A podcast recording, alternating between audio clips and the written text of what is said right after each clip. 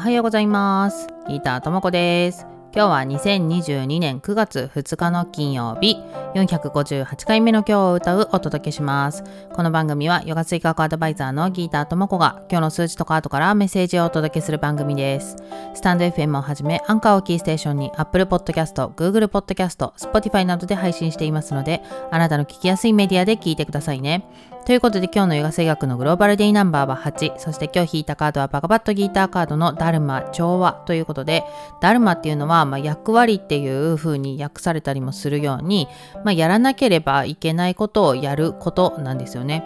で今日のヨガ数学のグローバルデイナンバー8っていうのはエネルギーっていうキーワードが出てくる数字になるので、まあ、そのエネルギーの注ぐ先みたいなのが、まあ、自分のなすべきことなんですけどまずはその人として生きる上で大事なことっていうのにちゃんと一つずつ向き合うっていうのもねエネルギーの有効な使い方なのかなと思うので今日のカードのメッセージのね一部を抜粋して読んでみたいと思います。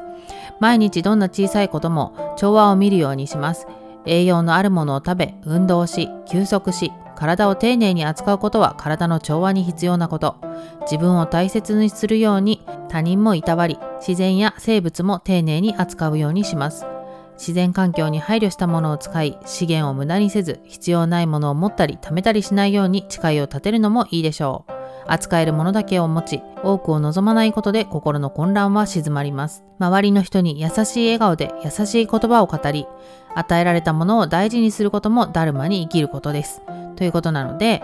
まああのすごくね当たり前のことですよね。命をいただくという気持ちを込めていただきますを言うとかそして自分の魂の宿る体を清めていくっていう意味で体を洗うとかなんか日頃ねちょっとながらでやってしまいそうなことっていうのを一つずつ丁寧にやってみるのもいいんじゃないかなと思います。ではでは今日も良い一日をお過ごしください。Have a nice day! バイバーイ。